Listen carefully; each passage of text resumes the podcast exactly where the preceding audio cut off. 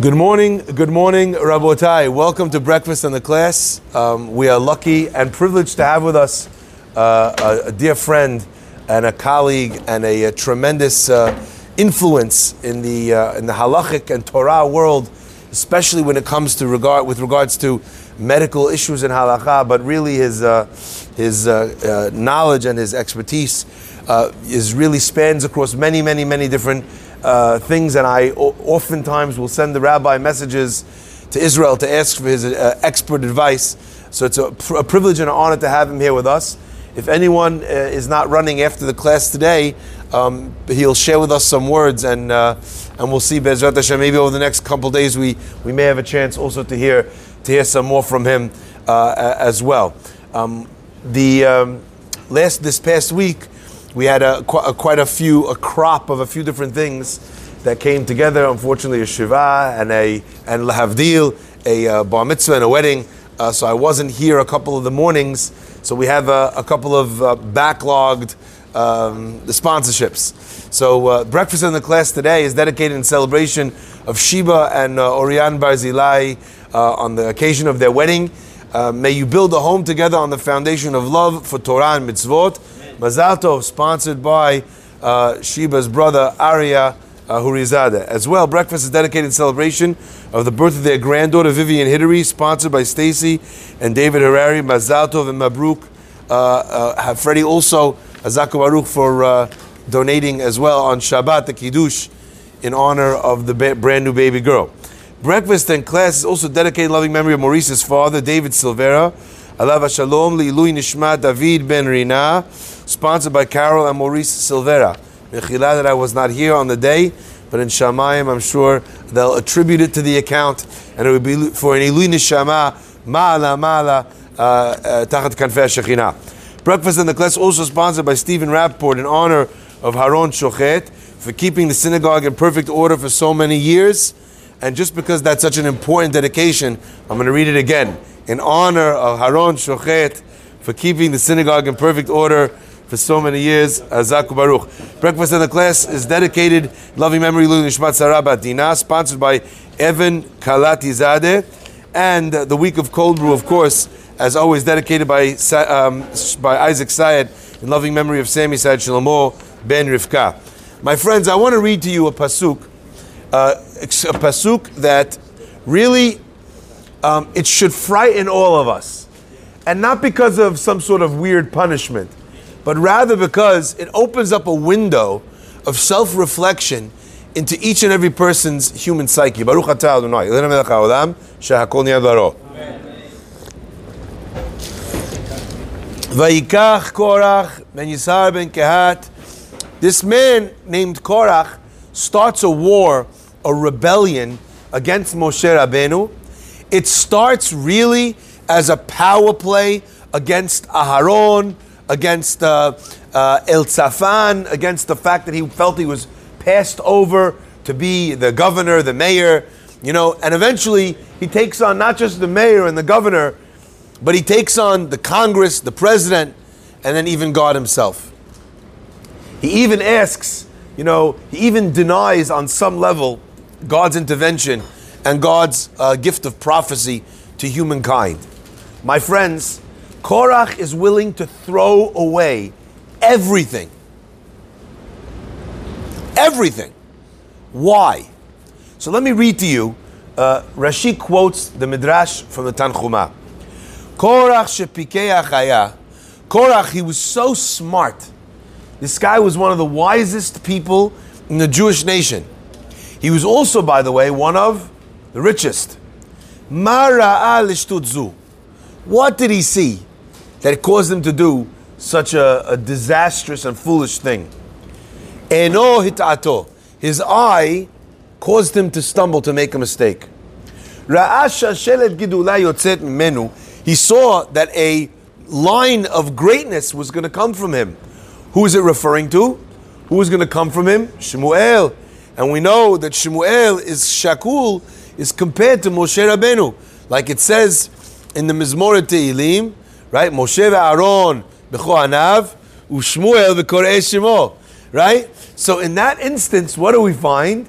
We find we find that Shemuel is compared to Moshe and Aaron. If that's the case, so Korach says, Efshar kol ha'gedulah hazu atida la'amod mimeni. Is it possible that all this greatness is supposed to come from me, va'ani edom, and I should be silent? This question that I'm about to ask you always bothered me until I saw what he writes over here in Chaim Sheesh Bahem. Beautiful likut of different ideas.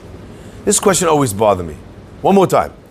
How come Korach throws it all away, makes a terrible mistake? You know why? Because he saw with Nivu'ah that Shemuel, a Navi, was going to come from him. Since Shemuel is compared to Moshe, he's so great, is it possible all this greatness is going to come from me, Va'ani Edom, and I should be quiet and not, and just sit here and take my lumps and be passed over? It leads to war, it leads to rebellion. My friends, I want to ask you two questions. Question number one. We are taught that from the Tanaim, one of the greatest Tanaim was a Tana called Rabbi Meir. In fact, he was such a great sage that when you look at a Mishnah that doesn't have an address, doesn't tell you who said it, Stam Mishnah, Rabbi Meir.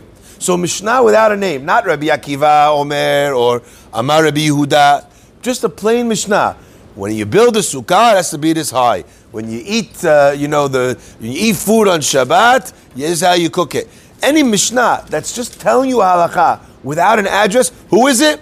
Rabbi Meir. The Chida writes, the reason is because Rabbi Meir had a way of explaining with Mishalim things that Tzachut Lashon, a way of expression that was far superior to the other Tanaim. So they chose, Rabbi Yehuda, in compiling the Mishnah, chose him to be able to communicate the laws, the ideas of the Torah, Sheba al Peh, to all of Am Yisrael for all of history.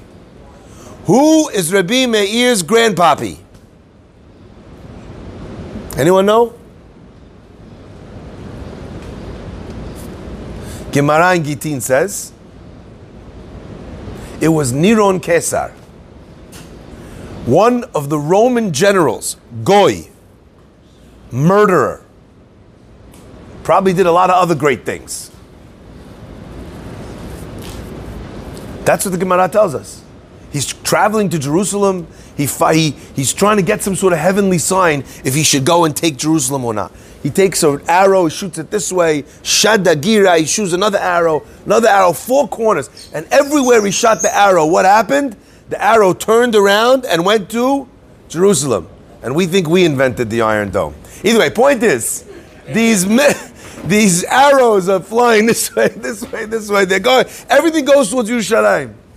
Says the Gemara, HaKadosh Baruch Hu wants to teach his children a lesson, and he wants to wipe his hands, and this guy, I'm out. Not having it. Arak Azal, he runs away, he becomes a ger. He becomes a convert. And who's his grandson? Rabbi Meir.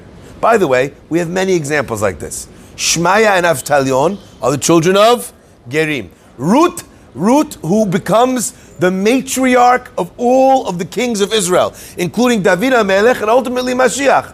Who's her father, says the Gemara? Eglon. Why Eglon? Why did he merit to have Ruth? Why did he merit that the Jewish king should come from him? He was a non-Jewish king. Ehud, who was one of the Shoftim, came to kill Eglon. He snuck a knife in because they checked him on the right side, but he was a lefty. So he hid the knife on the left side of his body. They didn't check him, and back then they didn't have the wand that figures it out. He knows that he needs to get Eglon to stand. Why? Eglon was so fat that if he stabbed him with the knife that he had, the knife wouldn't reach any major body part. That's how much fat Eglon had. Which is interesting. Eglon means like a cow. It's a small cow. So, kishmo kenhu, like they say. So he knew if he didn't get him to stand, the rolls of fat would protect him, his vital body parts. So Ehud says to Eglon, I have a message for you from HaKadosh Baruch Hu, from God himself. Eglon hears that he has a message from God. He stands up in honor of Hashem. Ehud stabs him. And he dies, and the Jewish people are saved from this terrible king. But in the merit that Eglon stood,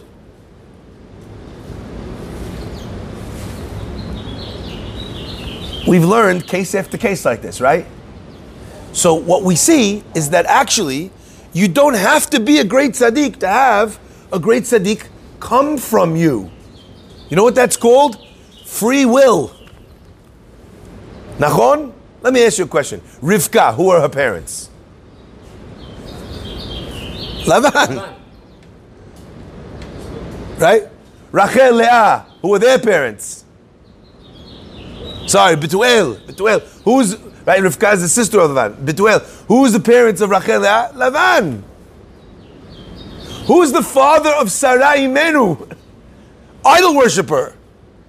Why did Korach, who's so smart, who at least knows his own family history, he looks and he says, oh, Shemuel's coming for me. That must mean that I'm going to win in a battle with Moshe Rabbeinu, because is it possible that all this greatness should come from me and I should keep quiet? Question number one. The question is flawed in and of itself. Question number two. We have a beautiful kilal, a beautiful law that says, Hane'elavim ve'enam olvim. A person who gets embarrassed, but he doesn't embarrass. Shoma'in cherpatam ve'enam meshivim. They hear their embarrassment, someone putting them down, they don't respond. What is the aleim pasuk omer? On them, the pasuk says, ve'ohavav ketzet Hashem es begvurato. The people Hashem loves, they come out shining like the sun. And we have a Kabbalah, that whenever a person is embarrassed and doesn't respond, anything that they need, they could ask Ribono Shel Olam for in that moment of humiliation. And we have countless stories to back this up. People humiliated in shul, about to get up and respond. Someone runs up to the guy, says, please, please, please, could you hold it in? My daughter has no children. My son has not had a shidduch. And countless times we've heard of untold miracles that happens from someone who gets embarrassed and keeps his mouth shut. My friends, Korach is really smart. He feels he's being humiliated. He looks in the future and he sees he has a son, Shemuel. He says, I have a son, Shemuel, and I should keep my mouth shut? Moron! Maybe you had a son called Shemuel because you kept your mouth shut. Is this not a good question? Are you not entertained? We good? The answer, my friends, would be blowing in the wind if there was any wind on a muggy day like today. But there isn't, so I'm going to share it with you instead. Our Chachamim tell us that there's something in the world which it seems that the wisest people, that the most righteous people are not impervious to. And that is the concept of nigiyah. Nigiyah means when someone has some sort of vested interest. When something applies to someone. I don't know if any of you were in the class Shabbat afternoon, but we asked the question last week. It says that when Kalev and Yehoshua came back, so Kalev stands up and Vayaha Sa'am, and Kalev quiets everyone down. Is this all that Moshe did for us? Didn't he take us out of Egypt? Didn't he? We should go to Israel. He goes and he tries to convince the people. What happened to Yehoshua? How come Yehoshua is quiet in this moment? And the Sefer, Yamin Yosef, I believe, says that the reason why, or maybe it was the Arizal, I'm not sure. I think it was Yamin Yosef. But he writes that the reason is because the whole machloket between the spies and Yehoshua and Kalev is they all didn't want to go into the land of Israel. Imagine there's one person whose job it's going to be to take the Jewish people into Israel. The only person in the world that you would not trust his advice about what Eretz Israel is like is Yehoshua Bin Nun. Because literally that is his job. By the way, if they decide not to go into Israel, Yehoshua Bin Nun's appointment to take them into the land of Israel gets delayed. Because he's not the guy. Moshe's the guy until he's the guy. Clear? So this concept of Nigiah applies to everyone. How do we know it applies to everyone? The Pasuk itself tells us, Ki hashohad ya'aver enei chachamim v'yisalef divrei tzadikim. Says the Chafetz Chaim. What does it mean that shochad, that bribery, blinds the eyes of the wise, and v'yisalef divrei tzadikim, and twists the words of the righteous? Says the Chafetz Chaim.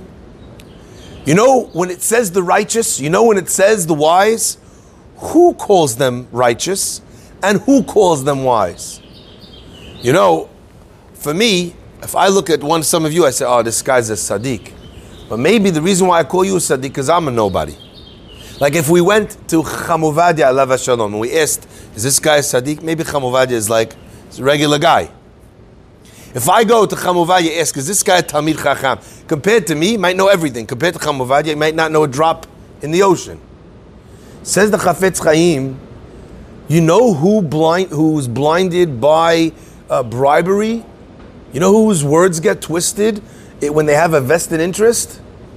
Not my wise person and my tzaddik. Not the Chafetz Chaim's wise person, Chafetz Chaim's tzaddik. Not Chamuvadia's wise person, Chamuvadia's tzaddik. But God's tzaddik and God's wise person. Hashem is the one that rates this person as a chacham. Hashem is the one that rates this person as a tzaddik. And God says, even on this person, if he has a vested interest, his words are twisted. His eye is blinded. It's something that happens, my friends, subconsciously. You're not even aware of it. You're not even aware that you're bending the law or that you're acting in a different way than you normally would have. Why? Because that's the power of Nigiah, something that's a vested interest.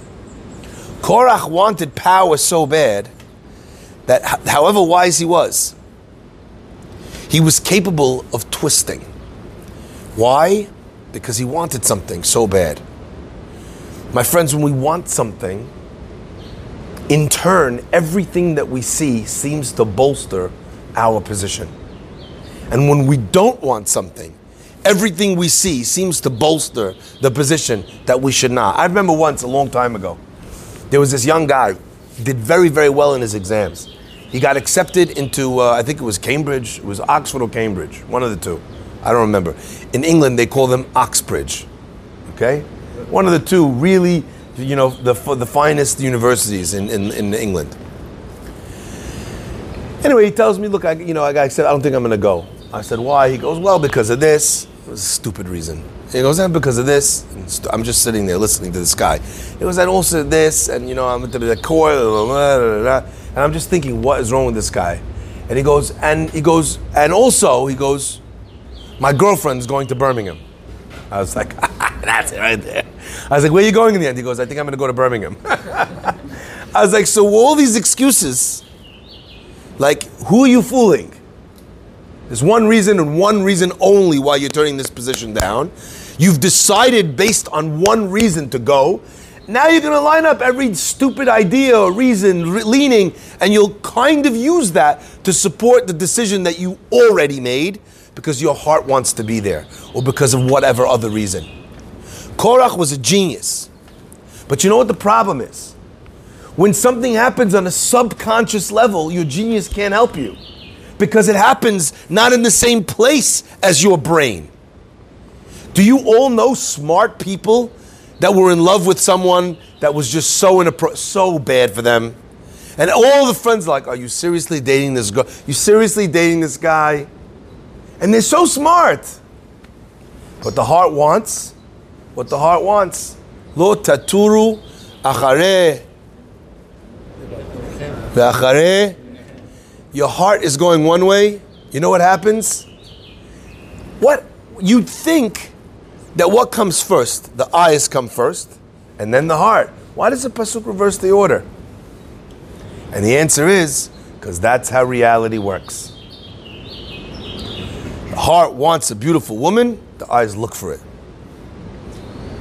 Remember, a man came to the rabbi once and he said, you know, Rabbi, the Torah teaches that, you know, when you have tzitzit and they're blue, the blue makes you think of the ocean, and the ocean makes you think of the blue sky, and the blue sky makes you think of the kisei hakavod, and the kisei hakavod makes you think of Hashem. So you look at your tzitzit, and what do you see? You see Hashem. The guy said, never in my life did I look down at my tzitzit and think, oh, the blue, the blue, the blue, the blue, the blue, Hashem. Never, not once.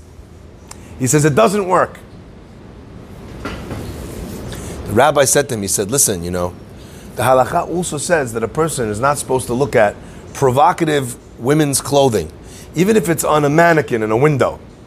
Because you see the clothing, the way it looks in the window on the mannequin, the person imagines something, and then the guy's mind could go places maybe where it shouldn't, and imagine people that are in the... He says, has that ever happened, that you looked at something and you had some...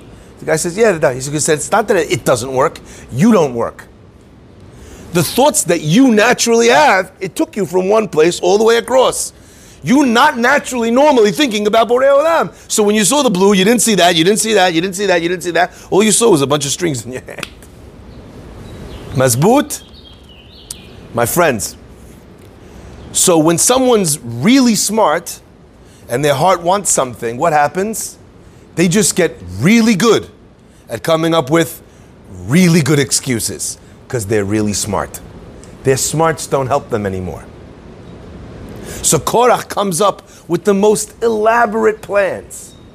I don't want this position. No. This should be no one who has a position.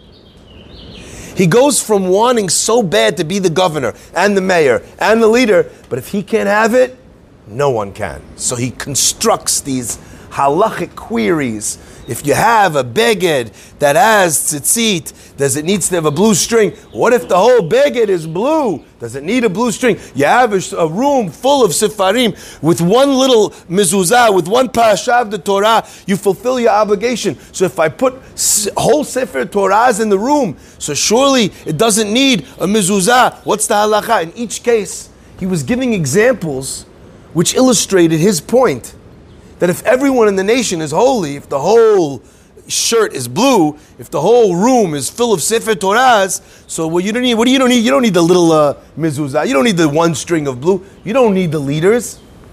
He uses his wisdom not to see the light, but to further justify his darkness.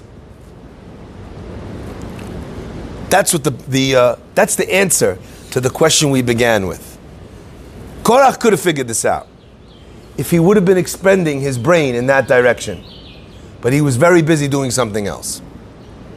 And I want to point something else, Rabotai.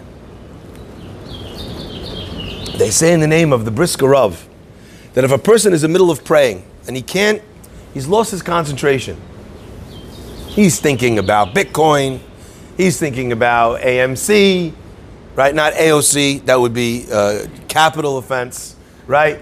If he's thinking about, you know, where to send his kids to school, you know, how is he going to get to the airport? He's thinking anything but prayers. Asur, you're supposed to be having intention on your prayers. What does the Brisker Rav say? What's a trick to banish all thoughts from your mind when you're praying? And by the way, I've tried this, and it works 100%, and not just like the blue string that only works if you're trying to make it work.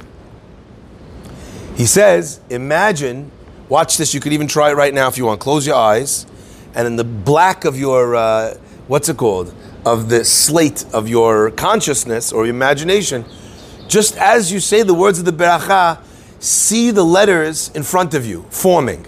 Baruch, Atah, see the letters coming, being written on your mind's eye. The fact that your cognitive brain power is being used to conjure up this graphic, it does not allow the brain to think of consciously any other thought. Because the prefrontal cortex can think of one thought at a time. Subconsciously, something else might be going on. But in your present, aware mind, You can only think really one thought at a time. It's like computers. When they tell you that they're doing multitasking, they're not really doing multitasking. They're just switching from one thing to the other very, very quickly. But it can only do one thing at a time. Okay? My friends, from this lesson of the Brisker Rav, of how to focus in prayer, I learned a tremendous lesson as well with regards to this conversation we're having here. If you're busy thinking of excuses, how you're going to take power, you have zero brain power left to figure out that, you know what, maybe he became a gadol in spite of me. Or maybe he became a gadol because I kept my mouth shut and I felt humiliated and I didn't respond. Your brain is otherwise engaged. It's got nothing, no power left to be able to contemplate these possibilities. I'll end with one little bit. They say over in the name of Rav Isser Zalman and others as well, that they were always on the lookout for nigi'ah, for some vested interest. Now, you might think vested interest means someone is going to give me money if I do something. You might think vested interest means I might get something that I really want. But actually, vested interest can be a lot more simple than that.